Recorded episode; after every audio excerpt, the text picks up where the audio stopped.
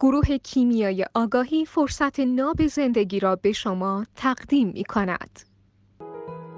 اینکه خواهر یا برادر بزرگتری به هر دلیلی مثلا غیبت یا فوت پدر نقش پدر رو ایفا بکنن رو توضیح میفرمایید قطعا آلودگیه و ببین ما میگیم خیلی مثال مثال قشنگیه فرض کن که دیدین خانواده های تک والد بچه های تک والد میگه ما والده معمولا میگه من هم باباش بودم هم مامانش. که این غیر سازنده است. معمولا میگه چرا؟ من این همه زحمت کشیدم.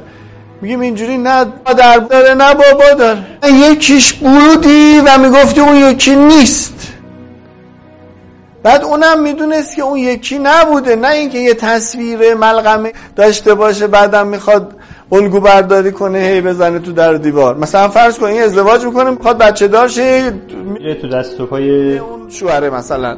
فرض کن دختر زنه میره تو پای شوهره. چون الگو قاطیه. ولی اگه مادر بود مادرش براش فقط می‌دونست خب زن اینجوری منم اینجوری مردم کار خودشو می‌کرد. دوباره بچهشونم پدر و مادر داشت. این نه خودش پدر و مادر داشته هیچ کدومشو. بچهش هم بی پدر و مادر می‌کنه با اینکه جفتشون هستن. می‌خوام جنسش رو تاچ کنی. حالا فرض کن یه برادری میشه پدرخوانده مثلا پدرخوانده یا خانواده به اصطلاح. میشه جایگزین پدر.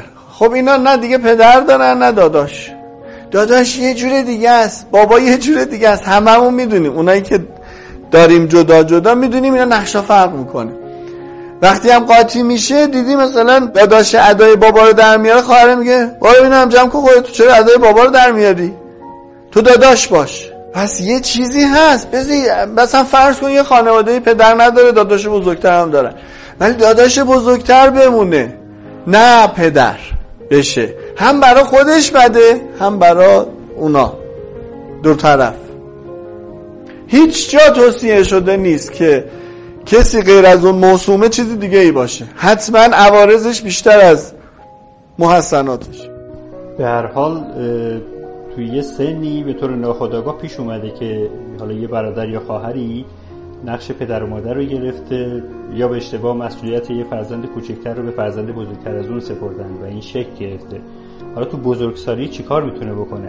خیلی باید خودش آگاه باشه تا بتونه تفکیک کنه. حالا بتونه از الگوی رهاشه یا نه نمیشه قول داد. چون خودت می‌دونی بعضی چیزها رو ما کاملا اشراف هم پیدا می‌کنیم بهش ولی باز از جنس آگاهی نیست یا اون از اون آگاهی سلولیمون بیرون نمیاد. باز اون کار خودشو می‌کنه.